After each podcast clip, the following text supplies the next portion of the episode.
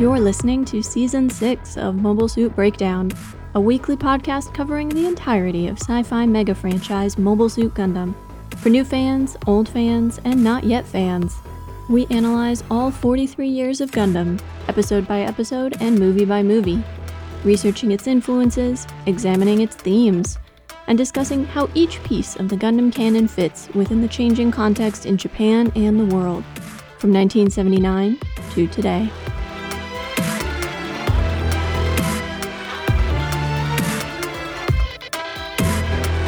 This is episode 6.11 Tour de Gundam, and we are your hosts. I'm Tom, a lifelong Gundam fan and three time runner up in the Mobile Suit Breakdown Invitational Cup, the wackiest and most prestigious international auto race open exclusively to hosts of Mobile Suit Breakdown.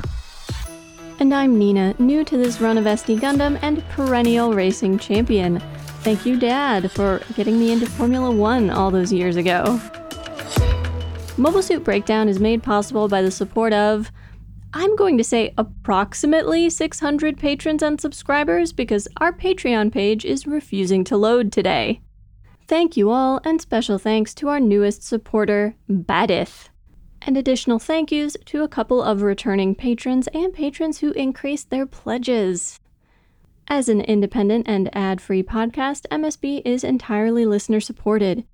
Links to all of the different ways to support us are on our website, gundampodcast.com slash support.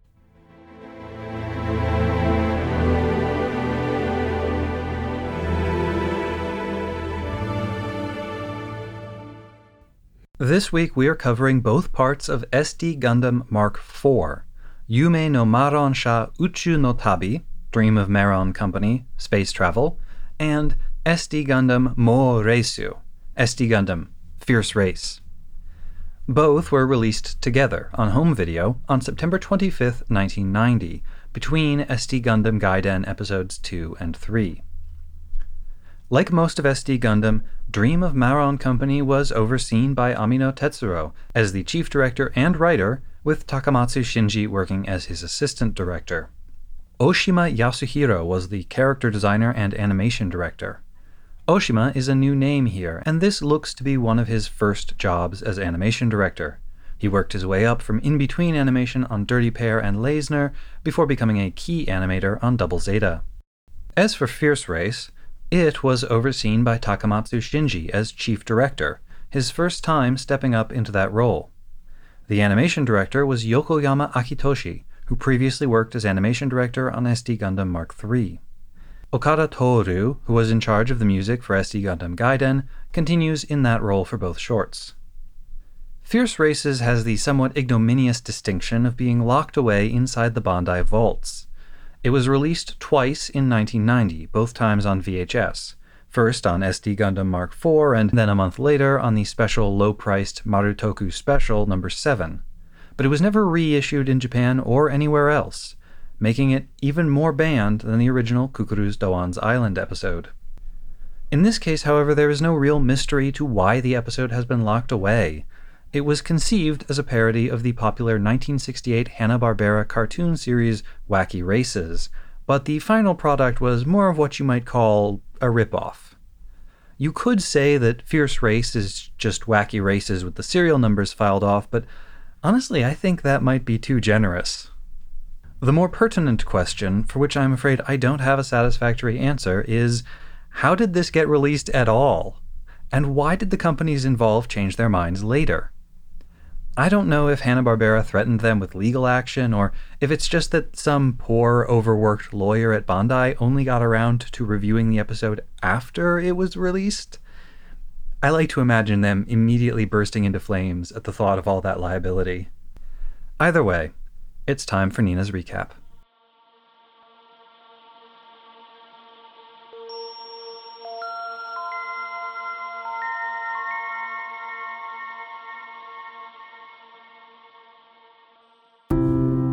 The Yume no Maron Travel Company is in trouble. Ever since the shiny new Roman Travel Company opened next door, they haven't had a single customer.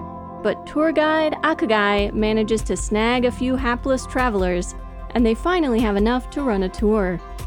He guides them all to the spaceport, past sleek and gleaming new ships, to the company's run-down little gadfly, of which the manager Qubeley is also the pilot. The group consists of the new Gundam, suspicious of every irregularity, the cool and easygoing Sazabi, the elderly, recently widowed Zaku 1, the leering but quiet Gouf, and the growing larger by the moment Alpha Ajiru, who barely manages to fit through the entrance of the ship's passenger compartment, even with the other passengers pulling from inside and the tour guide pushing from outside. Launching without warning, the ship rockets up the mass driver, sending unprepared passengers smack into the rear wall. As they pass through their planet's atmosphere, the blackness of space is replaced by sparkling blobs of color. The guide and pilot try to pass it off as normal, but can't hide their growing panic, and their argument about what to do is constantly interrupted by the new Gundam's pointed questions and the Gouf, ignoring prominent do not enter signs to come into the cockpit and ogle the Qubeley. Once the colors dissipate and the view of space outside the window returns to normal, there are new concerns. What is that colony? Where did those enormous mobile suits come from? And why are they shooting at the Gabflay?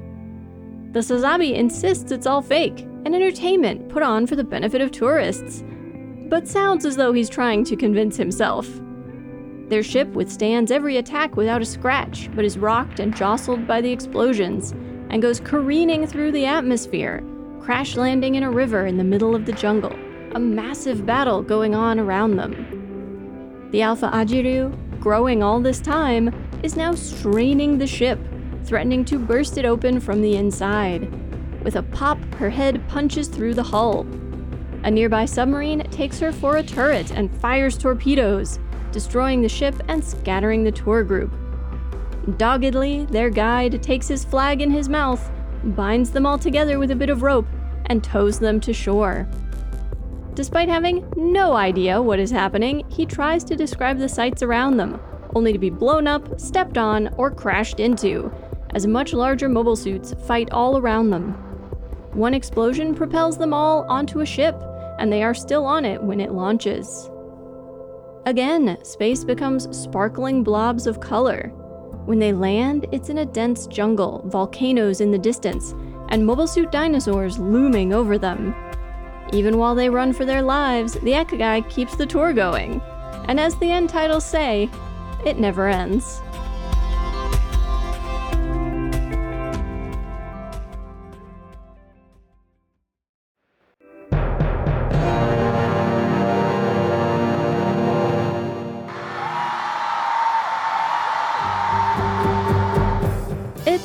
Beautiful day for racing in the SD Gundam multiverse, and the teams take their places at the starting line while beautiful young women display the gleaming trophy and fabulous prizes that will go to the winner. First up, the Musha Gundam and Zeta in a traditional ox cart. Then the Knight Gundam in the La Croix Coupe. Degwin and Revil ride in the 10 million horsepower G3. Bright drives a gun tank with his new recruits team of baby GMs. And child versions of Amuro and Char drive the Children's Special. They are followed by the Z'Gok and Gog in the Crazy Angler. Haman, Four, Ru, El, Chris, Puru, and Puru in the Gundam Gals 7, and the three Zaku brothers in their feudal tea house on wheels. Rounding out the field are the Nisei Gundam in the Nisei White Base, and Yazan and Gemon Gemon in the Double Zero machine. Three, two, one. They're off! The G3 stalls at the starting line and is forced to retire from the race barely underway, and the Zaku brothers are already celebrating certain victory. And what's that? The Double Zero has deployed the first of its dirty tricks a fake crosswalk and traffic light. Every other car stops, but the Double Zero speeds through and takes the lead, dropping caltrops to keep the other teams from catching up. Musha team receives some outside help. The ninja Onmitsu leaps in and removes the hazards, but the Double Zero had a backup plan and drops another load of caltrops. Nisei Gundam tries to pick these up, but they're bigger than he is, and he and the Caltrops are flattened by the gun tank, and he drops into last place. Despite stoplights, the Double Zero is driving through a railroad crossing, and ouch, that train came out of nowhere. I don't see how they can recover from an accident like that.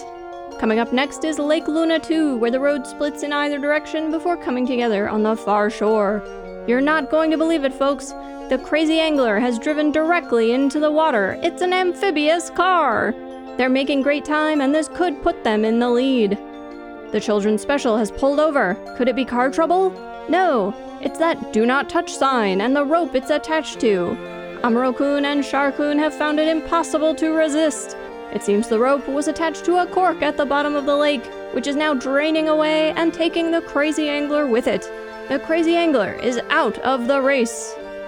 Now on to Mount Gryps, where I can't believe it, the double zero car has caught up. While the rest of the teams navigate the tight switchbacks up the mountain, Yazan and Gemon use their car's spring loaded grapnel to leap ahead. They've littered the road behind them with mines. But wow, every other car dodges the trap, and conscientious little Nisei Gundam picks up the mines and drops them out of the way, directly onto the unsuspecting Double Zero car. Hoisted by their own petard, folks, and once again they've lost the lead. On the way to the next stage, the road goes vertically up a cliff. Not a problem for most of these cars, but the Gundam Gal 7 is stuck until they find an elevator, and oh, the poor Nisei Gundam! Somehow it's managed to get in an elevator going down! Will he ever make it out of last place? At the top of the cliff, the teams are encountering snow so deep they have to tunnel through it, not to mention the Yeti. And they've come to the frozen lake. It's a treacherous drive, and the thick ice on the far side of the lake breaks up, dumping the double zero into the freezing water while the other teams make it safely across. Finally, the desert stage. In spite of all their setbacks, Yazan and Gemon are still in the running, and they've knocked down some rock formations to block the road behind them. Oh, but one of the pillars of rock fell the wrong way and has crushed their car. This is it, the end of the race. The three Zaku brothers are in the lead when, oh no! Their celebratory watermelon breaking has cut the feudal tea house mobile clean in half. Bright's too close to avoid the wreck, crashes right into them. It's a pileup, one car after another, smashing to a halt. From last place, it looks as if the Nisei Gundam will coast to victory. There he goes, and it's a fake finish line. The race isn't over. The other teams are all carrying their vehicles, only the Double Zero is still driving. It's their race to lose. They hit their high speed jet boosters, and that's it. That's the race. Yazan and Gemon are first across the finish line. And hopefully they can collect their prizes when they return. Their jets took them straight past the end of the course and into space.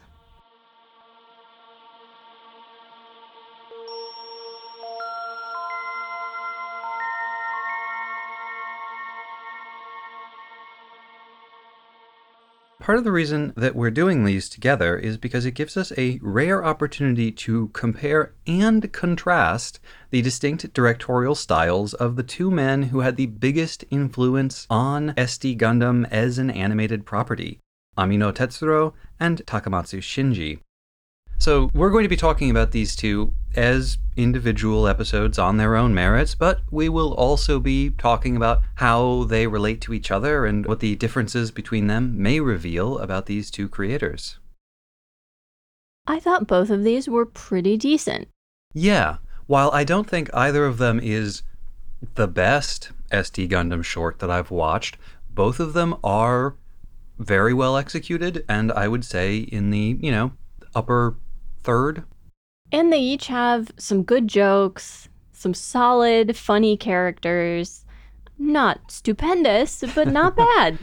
and there's nothing in them that really pulls you out of it. There's no really gross moment that makes you sit back and go, oh, oh, oh. You can just let yourself be carried along by the decent to good quality storytelling, jokes, and animation on display. And each of them has a few moments that are, I think, really interesting, really worth thinking and talking about, and worth watching. Of the two, I think the Wacky Races style short is the funnier one, but the Trip to Space short has some very interesting cultural stuff kind of embedded in it. Mm-hmm, mm-hmm. And what they do with the animation is surprising and a lot of fun. I would say Wacky Races, which is not its actual title, but for convenience's sake, let's just call it that. Wacky Races is the better executed on a technical level, but in a conventional kind of way. Like, it is what you expect it to be. From the beginning to the end, they sort of establish in that opening the kind of short it's going to be, and then it just is that. The scenes last the amount of time that they feel like they ought to last. The cuts between shots, the cuts between scenes are in the right places. Whereas Maron Company is a little looser, a little weirder. It's pulling influences from more different places. It's doing more interesting, but maybe less polished work. We'll come back to the second of the two shorts, but it's interesting to me that you felt like it was less polished in the space adventure one, because a major aspect of that short is the inclusion of all of this new animation in the style of the animation in 0080, which mm-hmm. looks to me a lot more polished than much of the other animation in either of these shorts. There's definitely some truth to that because, I mean, these are fully realized, detailed, non SD, conventional Gundam mobile suits, and in moments animated the way we would expect to see in a, a proper OVA or show. But something about the way they're paced, something about the way it's edited, the way the shots come in, and how short they are, how rapidly different things are being thrown at us, it all feels a little. I mean, gosh, I guess it feels a little Tomino like. I attributed that feeling to the fact that the scenes that are being animated are things that happened in First Gundam but they're being portrayed in such a different style of animation from First Gundam that it is disorienting. Mm-hmm. You see it and you think 0080, but you're hearing the dialogue, you're hearing characters talk, pilots in mobile suits, you're seeing the events. And your brain is saying, wait, but this happened in 0079. Sure, like, sure. What? And there's the very recognizable Jaburo attack with the Gaos flying through the air and mobile suits descending. And the Gouf and the reentry and and and even going forward to the Salamis cruisers launching with their extra boosters. I did realize the Space Journey short is a multiverse cartoon. I was going to point that. Well, so is the Wacky Races one when you think about it in two different ways, though, right? Because in the travel short, our main characters move between different universes. Mm-hmm. They start out in their own, they wind up in the one of 0079, then they wind up in the Dinobots, Lost World style universe where all mm-hmm. the mobile suits are dinosaurs. In the other one, it's a whole bunch of SDs whose origin is different universes coming together into whatever this place is to have the race. Right.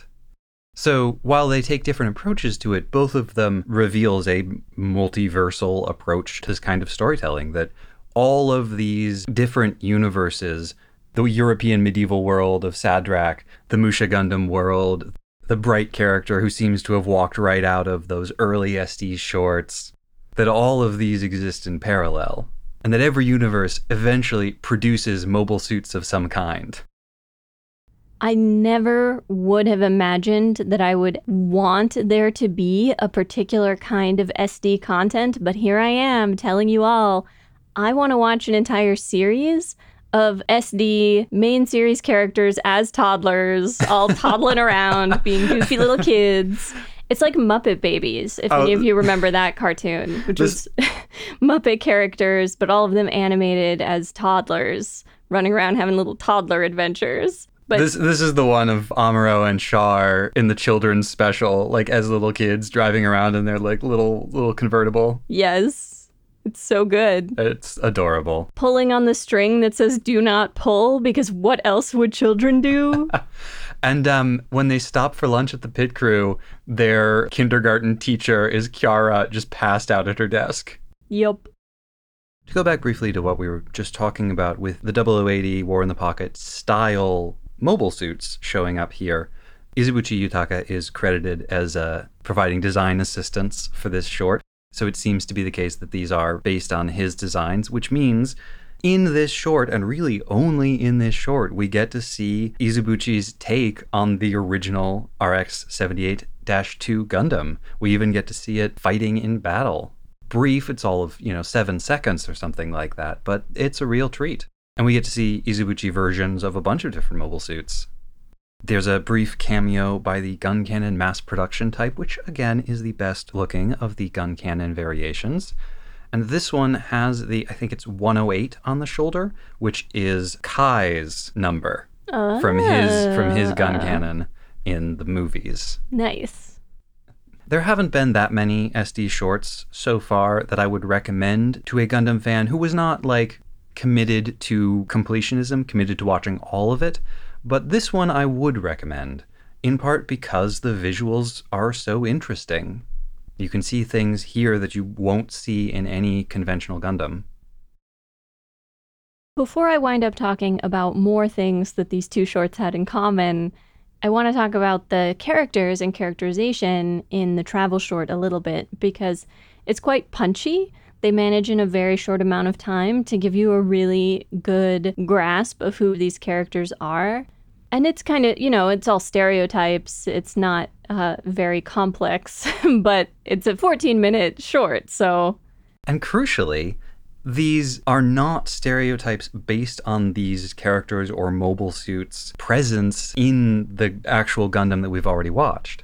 There's nothing about the Qubeley in Zeta or Double Zeta which suggests that she would become the CEO of a rinky dink travel agency, as well as the pilot of its literally falling apart aircraft. And nothing about the Acguy suggests a sweaty, desperate travel agent come tour guide. I did wonder if the types of all of the travelers were stereotypes about the kinds of people taking those sorts of trips at that time. Uh, but that's like a research thing. I, I don't have anything to go off of with that. They made the Qubeley exaggeratedly feminine. She's got lipstick and bright red nails and bright red high heels. Speaking of the Qubeley's design, I do want to mention they've drawn the Qubeley with just one eye, right in the center, which is a common mistake people make about the Qubeley. The Qubeley is not actually mono-eyed. It has two separate eyes. But I think what they're doing here is they've made her very cross-eyed. I think she does have two eyes. They're just both sort of In the middle. in the middle. She does wear, again, bright red cat eye glasses. One of my favorite moments in this short is actually when some deep instinctive memory seems to speak to her when they're out in space and having missiles fired at them from these huge mobile suits in a universe that they don't understand.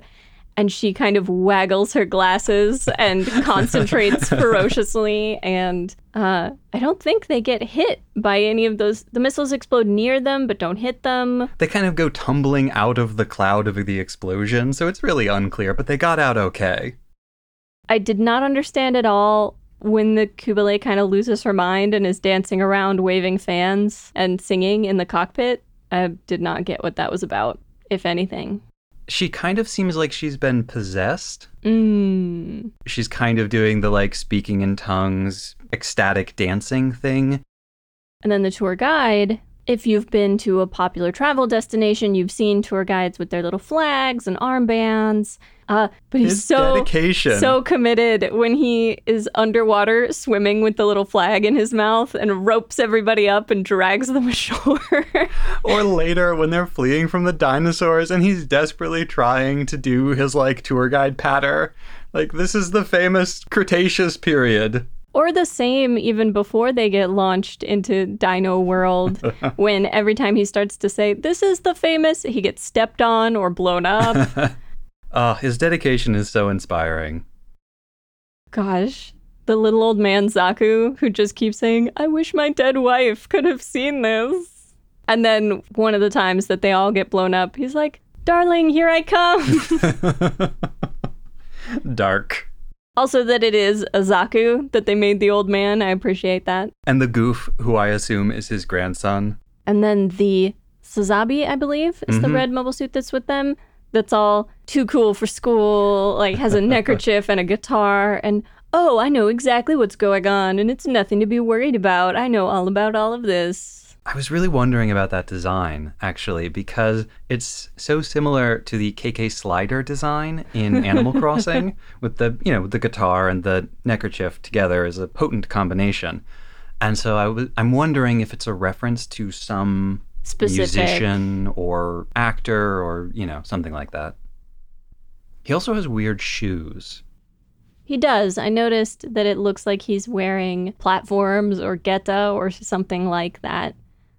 And the Gundam is maybe supposed to be from the country. Like he's disoriented when he gets to the city to book his tour and gets the hard sell from the tour guide and sort of roped into something he didn't really want. And he's got all of his stuff bound up in like a cloth bundle that he wears on his back. Yeah.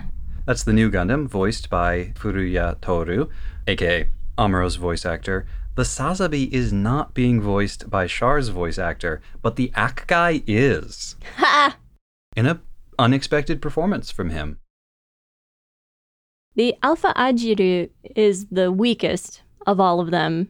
It's clearly feminine. They give her lipstick and a very exaggerated hand position when they're headed up to the ship that feels very feminine. Mm-hmm. And she seems to be like a young teenage girl, like Quess was. I did wonder if the joke where she's still growing and she just keeps getting bigger and bigger inside this ship was possibly a reference to something either in Splat books or with Gunpla or even in the animation where the relative sizes of mobile suits is maybe not always very consistently portrayed, or Uh-huh. if there were a trend to keep making the Alpha Ajiru bigger and bigger relative to other mobile suits, whether within the movie or in uh, various sort of side documents talking about its size. Hmm. Not that I'm aware of, but that does sound kind of plausible. I mean, I it's, think- it's better than just like, haha, it's funny when women are large. Definitely, definitely. And as I'm thinking about it, I am actually remembering that I think Izubuchi said in an interview that when he designed the Alpha Ajiru, he kind of decided to make the Alpha Ajiru a giant mobile armor on his own because he thought the movie should have a giant mobile armor in it. He had not actually been instructed to do that. Ah. So maybe there is something to this little theory of yours. When I mentioned cultural things about this short, from the beginning, we get wordplay based off of loan words. Roman is short for romance, romance, but it can mean a romance like romantic, but it can also mean romance like adventuresome, which is a pretty good name for a travel agency, like romantic and adventurous. But that we will probably see more and more use of foreign loan words for coolness factor. It also has a sign on the outside that says traberu for travel. like there is a Japanese word for travel that they could use, but they say traberu instead.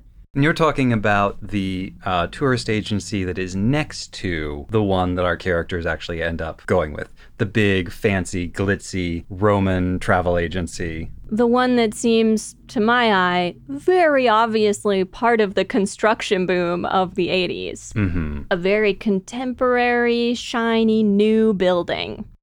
And they've got a big line of people out the street, and it's to the Roman travel agency that the new Gundam is intending to go. Right up next to it, almost being knocked down by its neighbor, we have the much older building with the tile roof and the weather vane and the wooden props holding it up.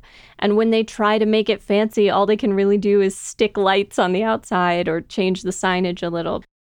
Really, we are talking about this thirst for newness in Japan at the time, all of the new construction that everybody wants, whatever is shiny and gleaming. They don't want to go to the old fashioned places.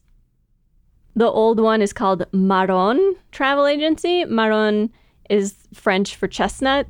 Again, there is a Japanese word for chestnut and they don't use it, but we've seen a lot of these sort of syllable swap wordplay jokes in the SD Gundam shorts. So, uh, Maron and Roman are just close enough. Yep. And if you're familiar with, say, Roman albums, which are these collections of essentially behind the scenes production art for anime series, usually, The Roman in Roman album is romance from French and meaning adventure. You may be familiar with some other Japanese media that includes Roman in it. And yes, that also means romance in that context. I will not explain.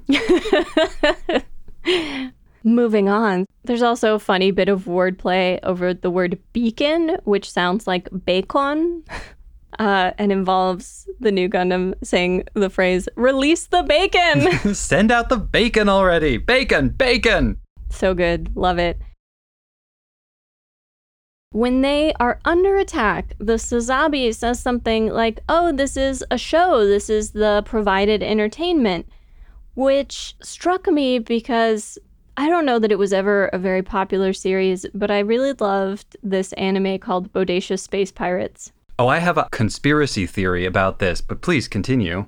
I can't explain the entirety of Bodacious Space Pirates, but one of the plot points in it is that there are space pirates who get paid by cruise ships to attack the ship and hold people hostage and have a sword fight and basically because it's exciting and fun and everybody knows it's fake and nobody's really going to get hurt which I always assumed was completely fake, but now the Sazabi also mentions our being attacked is not real, it's for entertainment. And now I'm wondering if this was a real thing. I'm wondering that too.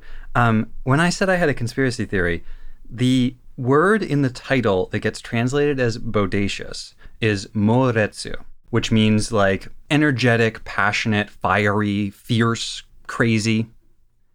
The word in the title of the prior short that gets translated as fierce or wacky or fiery is mo.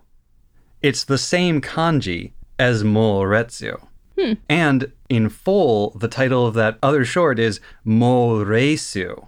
Well, it's actually Tiki Tiki SD Moresu.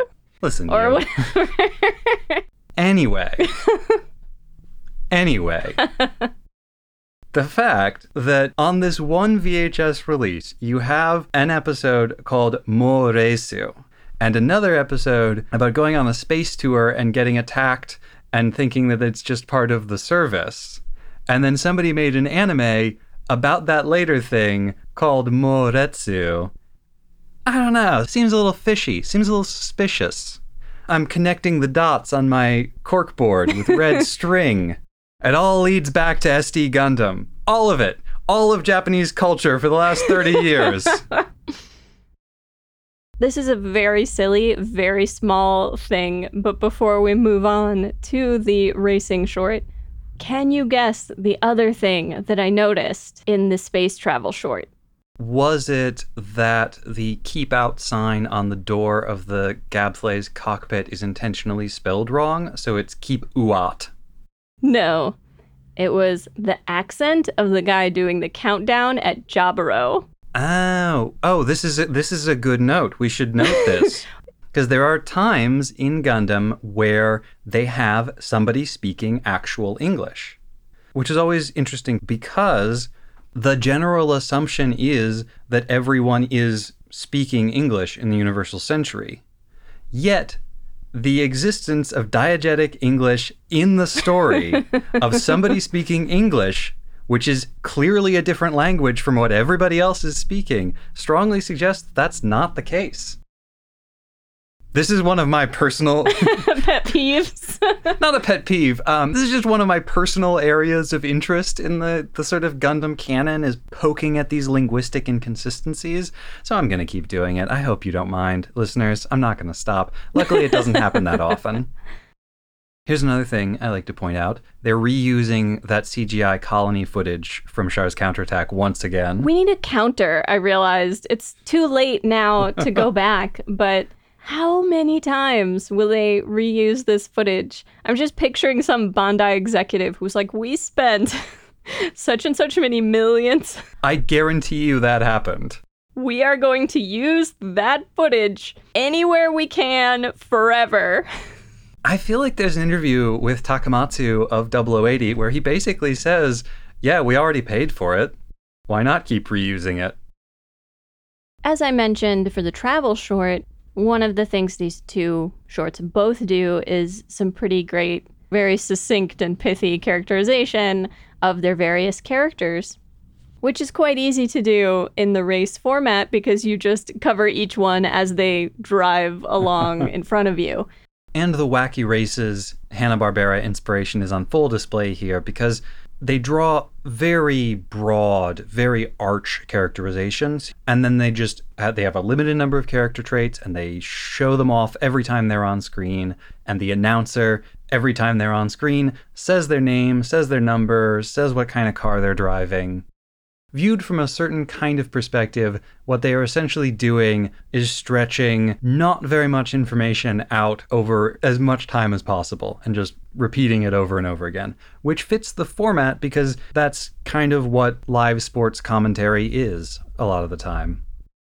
The Hanna-Barbera cartoon might predate this, but I also wonder about the influence of movies like the 1981 Cannonball Run movie. Mm-hmm. Live action films that are about a big dramatic race with a bunch of teams and wacky hijinks. I mean, the idea of wacky adventure races has to be pretty old, has to be older than Hanna-Barbera's Wacky Races, but in preparation for talking about this, I did watch a couple of episodes of the old Hanna-Barbera Wacky Races, and um, let's just say the influence is direct. I mean, Gemon's dog costume, which is never explained, by the way, basically just makes him the character's name I want to say is Muttley. You're right, it's Muttley. He looks identical to Muttley. And they've done Yazan up to look a bit like Dick Dastardly, but more than that, their car, the Double Zero machine, looks almost exactly like a Hambrabi themed copy of Dick Dastardly's car, the Double Zero machine. Ha. They didn't even change the name. And beyond that, some of its capabilities are exactly the same. Yazan's habit of thumping Gemon Gemon on top of the head is a Dick Dastardly move. In the original Wacky Races, there is a tank, just like the one that Bright commands. The Gals 7 is very obviously based on Penelope Pitstop, whose car includes a lever that she can use to activate the hairspray, lipstick, hair dryer, or makeup functions. Important to look your best. Absolutely. The G3 looks a lot like the car driven by Peter Perfect. Being blown up by your own bomb happens repeatedly in the first couple of uh, Wacky Races shorts. Like, the first time I watched the SD Gundam Wacky Races, I hadn't actually seen the Hanna-Barbera one. And so I was like, well, I know that this is meant as a parody. Maybe they're being overly cautious in locking it down and refusing to re release it. But then after watching the original, I, uh, I think that maybe they've made the right decision. It feels much less like a parody than a straight up copy. If we're being generous, an homage. Even the bit where the announcer and Yazan talk directly to each other, and then Yazan gets run over by a train, like that basically happens in the first episode of Wacky Races. A lot of the jokes are about repetition. I mean, a lot of jokes work because of humorous repetition, but so much of what gets Yazan and Gemon is they'll play a trick once and it works for them, and then they do it again and it backfires. or something along those lines. Mhm, they deploy the fake crosswalk and uh, traffic light, which they run to get ahead of everyone. But then when they try to run the railway crossing, they get hit by a train. That's a good point. They use their little spring loaded grapple to leap ahead of everyone on Mount Gryps. But then when they try to do it again, they pull a mountain on top of themselves. they knock down these big pillars of stone to block the road from everybody else, but in the process, knock additional pillars of stone onto themselves. Their evil backfires, And yet they still win the race. but none of the prizes. no. The prizes that include such exciting technology as electric keyboards, televisions, I think I saw a toaster in there. a boombox, Truly, it was the 80s.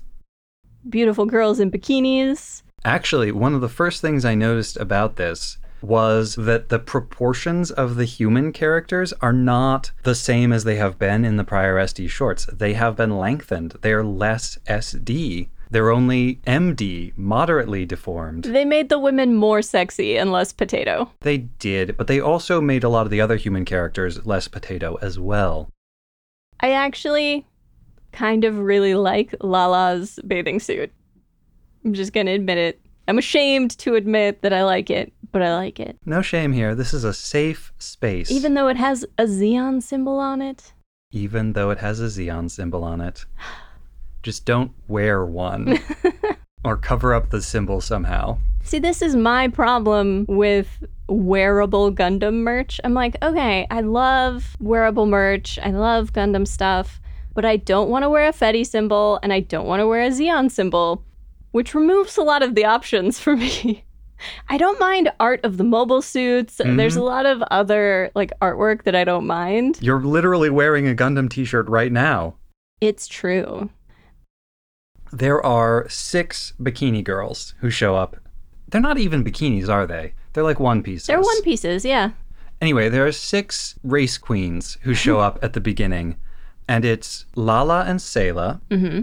By the way, further revealing the multiversal nature of this, Knight Sayla is also going to show up at the pit crew for the Knight Gundam. So there's multiple Saylas in this universe. Anyway, there's Lala and Sayla, and then later on there is Fa and Kiara.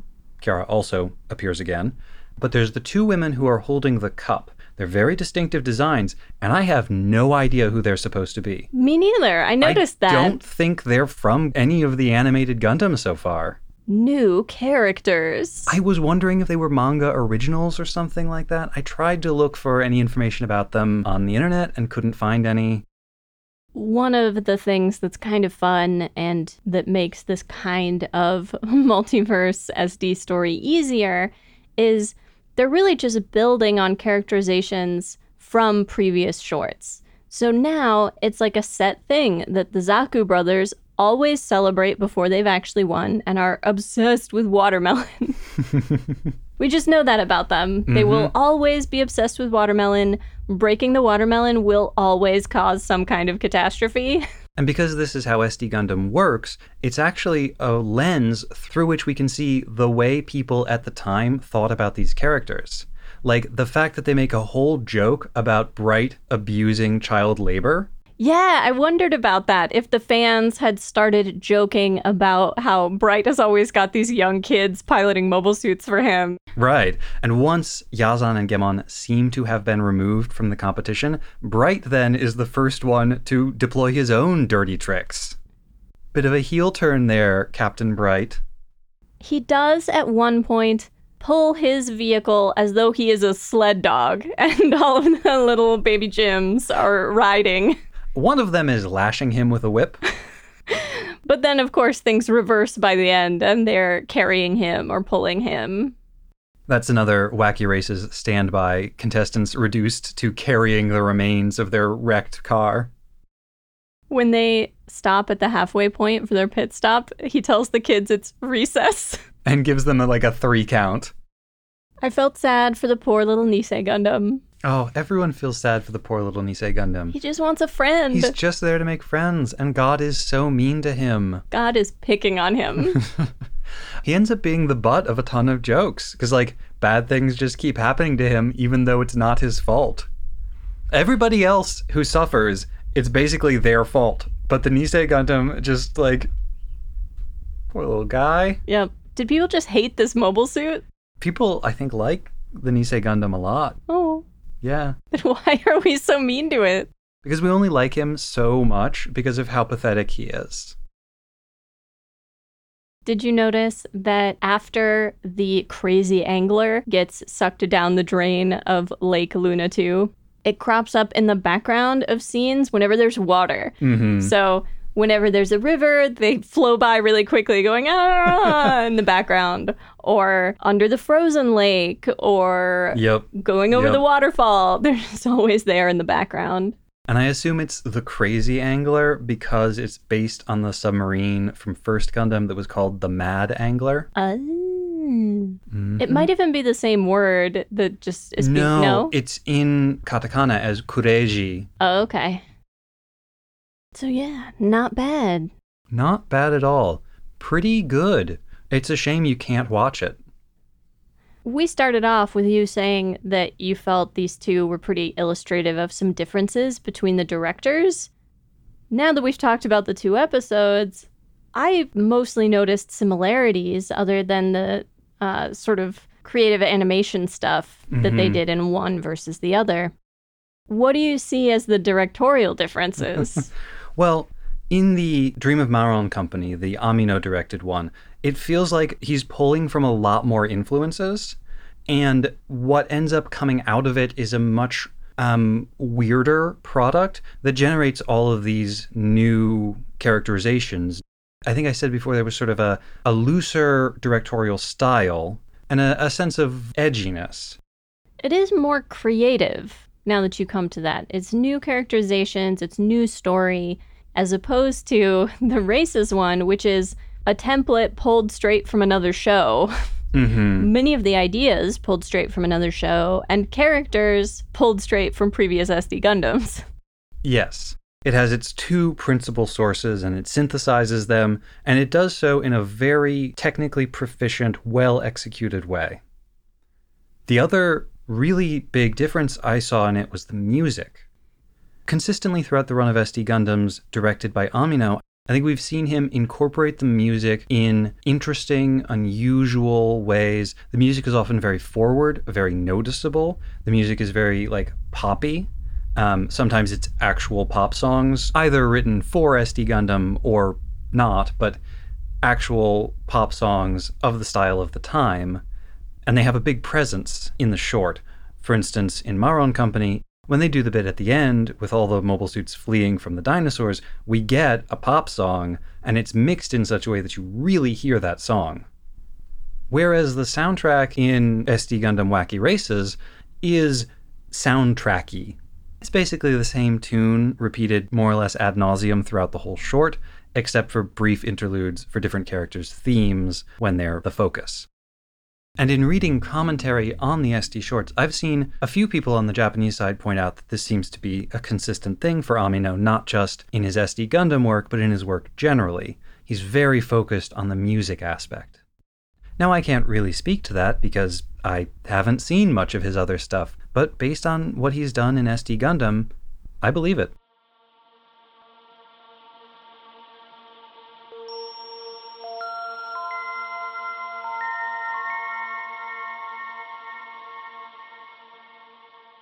We did some poking around after the fact, and the live action films The Great Race and Those Magnificent Men in Their Flying Machines, both of which have plots structured around races, came out before Hanna-Barbera's Wacky Races. And now Tom's research on Japanese tourism and tour groups.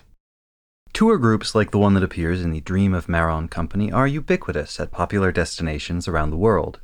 In the cafes of Paris, on the beaches of Hawaii, in the ancient temples of Cambodia, or wherever there's something extraordinary to see, do, taste, or buy, you will find groups of tourists on package trips, traveling, eating, and staying together, all under the watchful eye of professional guides. That these groups are usually organized along national or linguistic lines hardly needs to be mentioned. Though a package tour of this kind may not be to every traveler's taste, the advantages that it offers are for the most part self evident. Unsurprisingly, populous and rich countries send the most tourists abroad. The United States, China, Germany, France, Canada, Korea, Japan are all major sources of tourists, with Chinese tourists in particular spending more than $277 billion abroad in 2018 alone. That is more than the tourist spending from the United States, the United Kingdom, and France combined. Japanese tourists spent a comparatively modest $20 billion in 2018. But the situation was quite different when the Dream of Maron Company episode was made. In the early 80s, as the American economy fell into a prolonged slump and the new Reagan administration fumbled its response to the deepening recession, Japan's economy continued to soar. Japan had been an attractive tourist destination ever since the end of World War II. But starting in 1964 and continuing through the following decades, increasingly well to do Japanese had begun traveling overseas themselves. In 1970, the New York Times published an article that begins They, meaning the Japanese, are all over the United States these days, in the glittering casinos here, on top of the Empire State Building, at the bottom of the Grand Canyon, in the boiling surf at Waikiki. No vacationing family of five from Omaha ever carried so many cameras.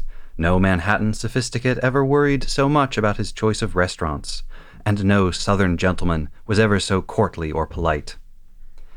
The article also observes, to the evident amusement of the writer, these Japanese tourists' unusual practice of taking photographs of one another standing in front of famous sites so that they could show them off back home.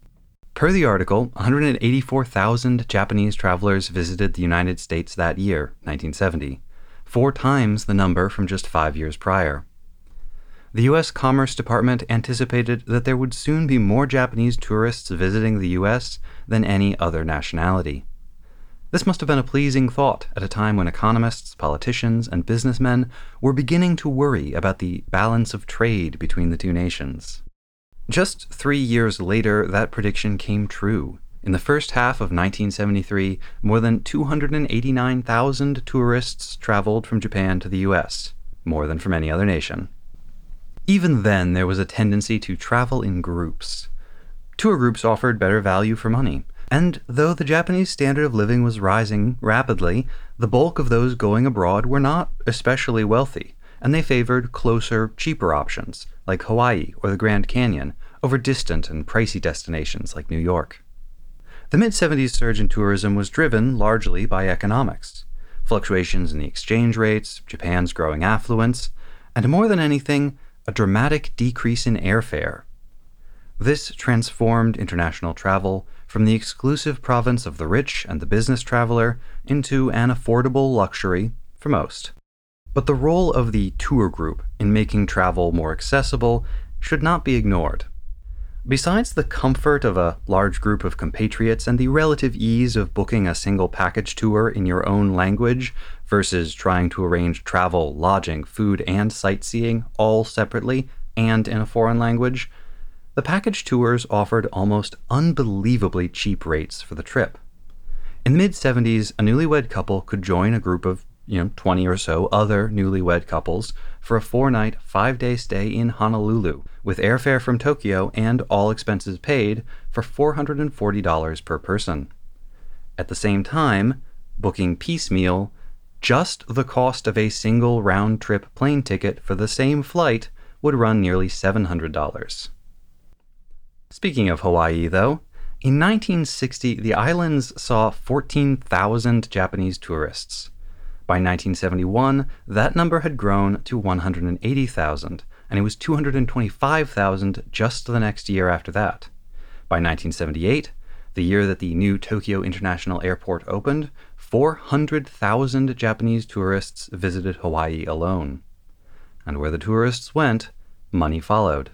By 1981, Japanese investors had bought up practically every hotel on the famous Waikiki Beach. While my sources do have a bias towards information about Japan to US tourism, this pattern repeated identically elsewhere. In 1970, 90,000 Japanese tourists visited Paris, the most popular European destination by far. But three years later, that number was 200,000. One Japanese tourist said of Paris, Everything here is romantic for us. The policemen's kepis, the people kissing on the streets, the nightclubs, shopping, the historical monuments. The Paris we Japanese expect to see and have heard about all our lives is the Paris of writers, painters, and love. When we think of England and Germany, we think of industry and commerce. Rome is too antique for us, too removed from our daily experience. In turn, the Parisian shopkeepers called them the New Americans, saying that they spent lavishly on luxuries the way Americans had in the old days. But while many praised these early voyagers, as time went on and the numbers and spending power increased, this New Americans label took on a second meaning as complaints began to swirl about Japanese tourists behaving rudely, in the manner of the old, ugly American stereotype. You can detect a rising sense of alarm in the way the newspapers talk about Japanese tourism, mixed in with excitement, greed, and resentment. Articles with titles like Japanese tourists swarm into Hawaii, foreigners supplant American tourists here, and New York visitors, Japanese take over. That last one opens with an anecdote about famed luxury purveyor Tiffany's training its staff in basic Japanese, and has some charming notes from the tourists themselves about what it is that they want to do in New York. Eat steak, see all the most famous landmarks, go to Tiffany's, and listen to jazz, as well as what they don't want to do ride the subway, eat at the kind of small neighborhood restaurant a New Yorker might actually recommend, and leave Manhattan. Although some Japanese guidebooks at the time did allow that Brooklyn, at least, was worth a visit if you happened to be a hardcore devotee of the movie Saturday Night Fever. Another article notes that Saks and other premium department stores had deployed a cohort of bilingual staff dressed in kimono dedicated exclusively to dealing with their Japanese customers, although that anecdote is sandwiched in between grumblings about modern day Japanese invaders buying up all the Mexican opals that by rights ought to be adorning New York necks, racist musings about the Japanese national character, and a few casual homophobic slurs. Feels very much part and parcel of all of the fear mongering about Japanese companies buying up real estate in the United States and the dominance of the Japanese economy, cyberpunk, and movies like Rising Sun. Absolutely. Tourism dipped in the early 80s, but it came roaring back in the mid and latter parts of the decade. The dollar was weak, the yen was strong, the bubble economy was inflated, and there were great numbers of increasingly affluent young people with few attachments to weigh them down. Many of the tour groups noted by late 80s observers were full of young single women, gainfully employed and living at home with their parents. They had plenty of disposable income to spend, and many opted to spend it on airfare to New York, necklaces at Tiffany's, and steaks at or near a jazz club, but not on subway tokens. In 1988, a week long package tour of New York with airfare and hotel accommodations cost around $2,700. A young woman working as a secretary or office lady might earn about half of that in a month, but if she couldn't afford the outlay up front or did not want to save up for it, she could simply avail herself of a low interest traveler's loan paying only 10% of the cost of the trip up front. In 1989, driven perhaps by a sudden vogue for jazz in Japan, tour groups began venturing north into New York's Harlem neighborhood, booking blocks of seats at the Apollo Theater, tables at Sylvia's, and sitting in the pews at gospel churches. This was a remarkable shift.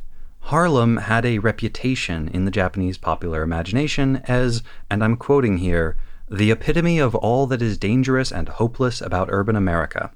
But for the tourists, that sense of adventure was part of the appeal. One tourist said with evident pride, Most people wouldn't come here. They would be afraid.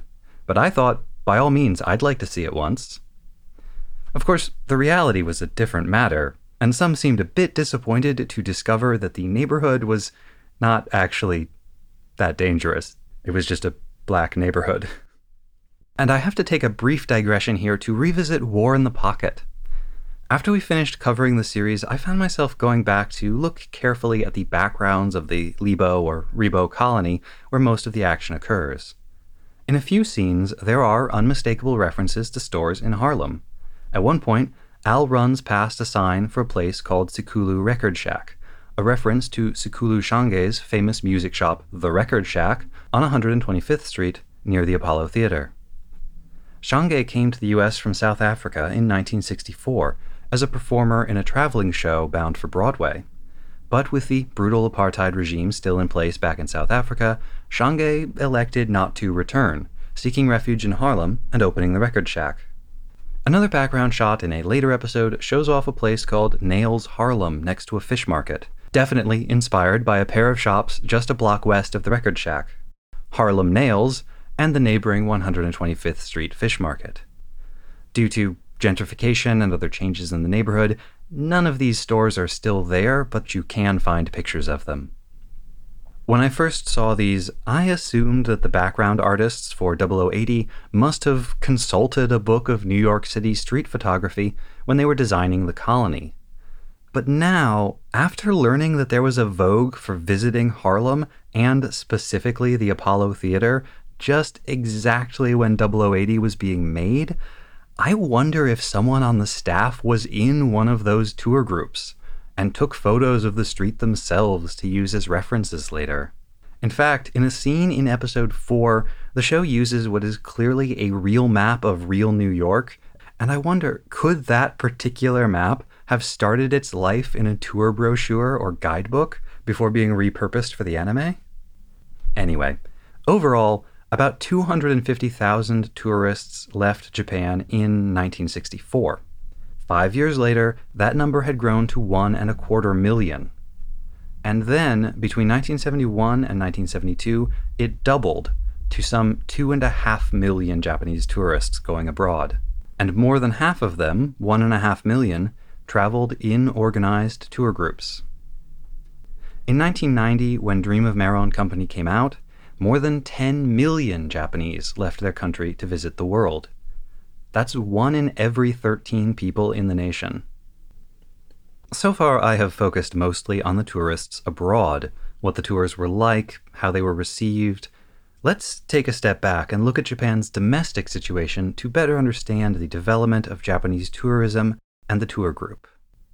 From the end of the war, it was largely impossible for the average Japanese citizen to travel abroad for leisure. The nation as a whole was severely impoverished, and leisure time was in short supply. There was no nationally guaranteed long term vacation policy, and the nation did not possess enough foreign currency to allow its citizens to exchange their yen into money that they could actually use while abroad. This lattermost concern led to a ban on tourists traveling abroad, which naturally spurred the development of a robust internal tourist economy. Short trips to nearby hot springs were popular, all the more so because companies would often organize group trips to keep their workers' morale up. And as foreign movies like the musical South Pacific spurred the desire to visit far off places, cities angling to become popular vacation destinations started to synthesize a sense of foreign mystique. In southern Kyushu, one prefecture planted palm trees along their coasts so that they could look like Hawaii, a move that made them a major destination for honeymooning couples. In the north, on Hokkaido, the government reversed almost a century of policies designed to stamp out the culture of the colonized Ainu and instead made efforts to leverage it as a tourist draw repackaging Ainu traditions for tourist consumption in special tourist villages, complete with sacred rites performed on schedule for the visitors. Blech. In fact, this pattern of domestic tourism echoed a centuries long practice that began with the end of the Warring States period and the consolidation of power in the hands of the Tokugawa shoguns. But medieval tourism in Japan is its own whole research piece, so let me just mention it here to spark your imaginations and then move on, leaving you unsatisfied. In the 1950s, Japan experienced a major economic boom, sparked largely by the Korean War and Japanese companies' business of supplying the United Nations military forces fighting in it. This, in turn, led to a major internal travel boom and, consequently, the establishment of a large number of travel agencies, quote, including ill intentioned businesses to which many people fell victim. Fraud by travel agencies grew so bad that in 1952 the Japanese government passed the Travel Agency Business Act, requiring legitimate travel agencies to register with the government. Then, in 1964, foreign tourists flooded into Japan for the Olympics, and its government began to relax the restrictions on tourism abroad. It was around this time that travel agents started offering package tours.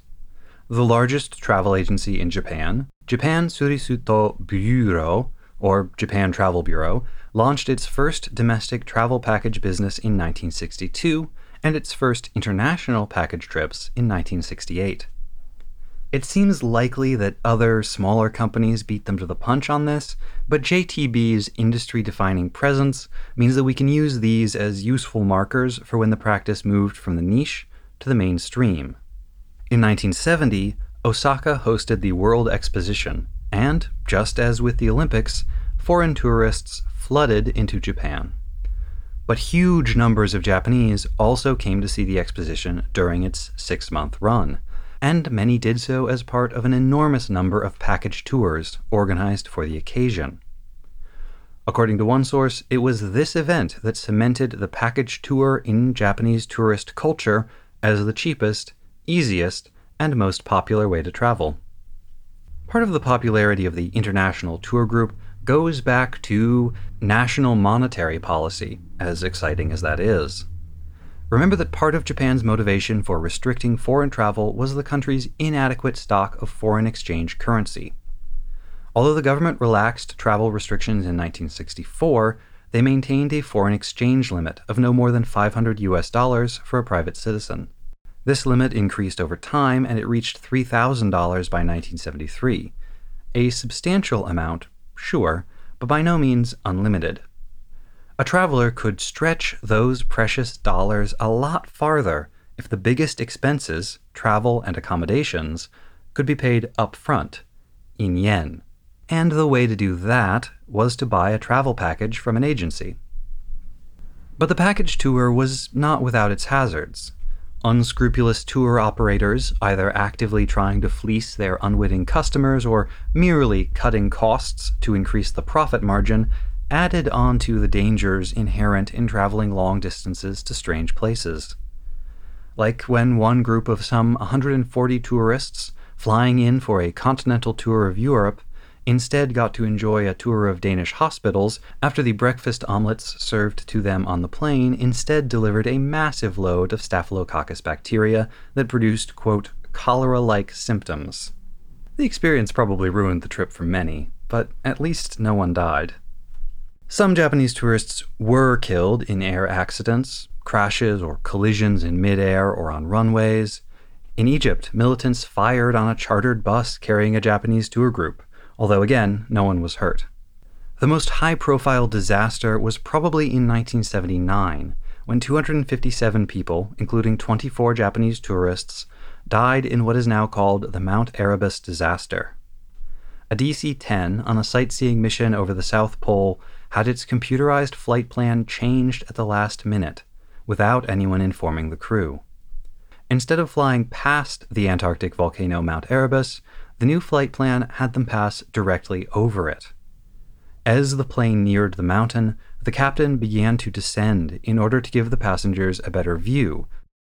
White clouds in the sky and white snow on the mountain blended to make the two indistinguishable, and the crew, still believing they were almost 30 miles west of the mountain, didn't know it was there right in front of them until the ground proximity alarms started ringing.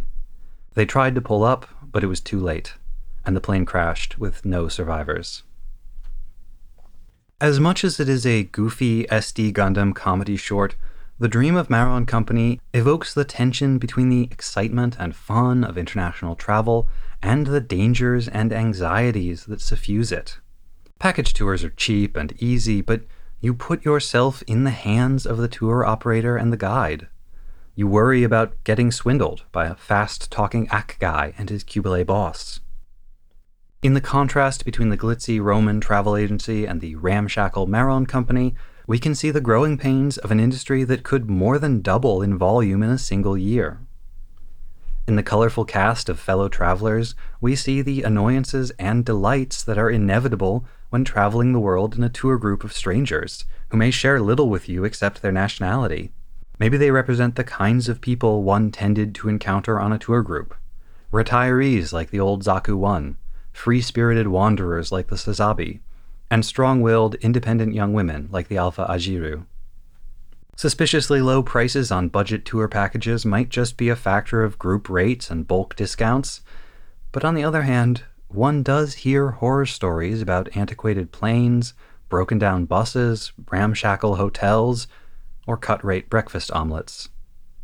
That sense of threat makes a trip into an adventure and you can easily see how a close brush with a simulacrum of danger might be part of the service.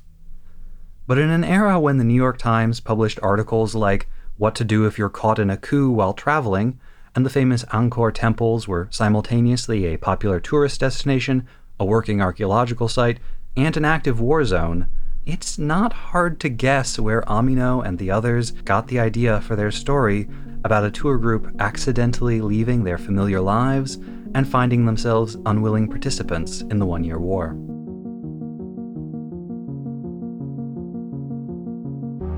Next time on episode 6.12, they're just little guys. We research and discuss SD Gundam Mark V, Hakobiya Rigiji no Kiseki, all three parts of Pikirienta Poresu, and the cutest fights and best color scheme. Summoning Circle. It's just emotion. Untranslatable. My favorite mobile suits are pretty obscure. You probably don't know them. Oops, all ghosts. Boppin 2, Revenge of Ufu Ufu. Bling, bling. SD Gundam says the rich are all tax dodgers. Why does the Hyakushiki have a tongue? And a cat in an unexpected place. This served no purpose, but nevertheless.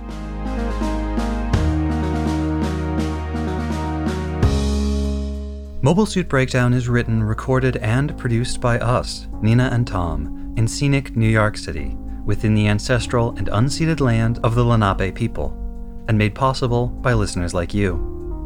The opening track is Wasp by Misha Dioxin. The closing music is A Long Way Home by Spinning Ratio. The recap music is Olivia by Hyson.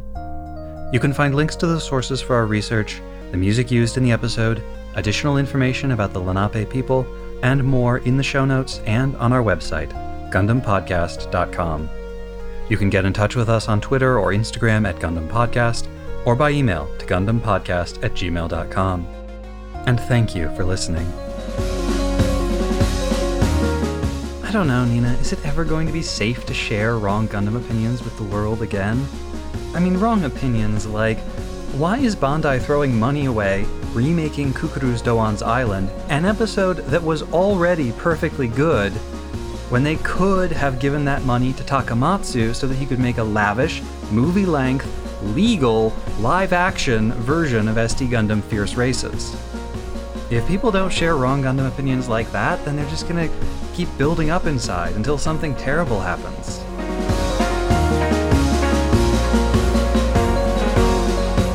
Oh, what a week, listeners.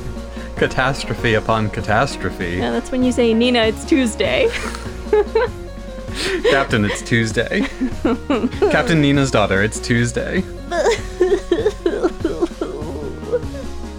the nearly 100 year old building we live in sprang a leak somewhere between the third floor and our apartment, and for some reason, it's draining into our apartment. we don't have a bedroom anymore, there's just a pit. That's a bit extreme. We can't use it though. So functionally, it's the same. In every way except physical, our bedroom is a pit. we can't go in there, and we had to move as much of the furniture as possible out of it. Who knows for how long? Weeks, months. Who can say? This time the construction noises are coming from inside the house.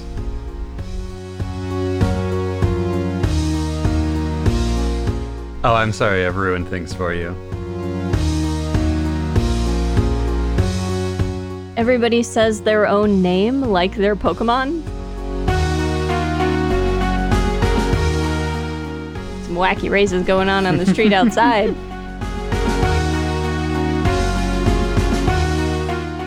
I think that's a good place to move on to the other episode. I'm gonna be right back because I've heard some water noises and I just want to investigate the situation. Yep. I'll let you know if I need to. Okay.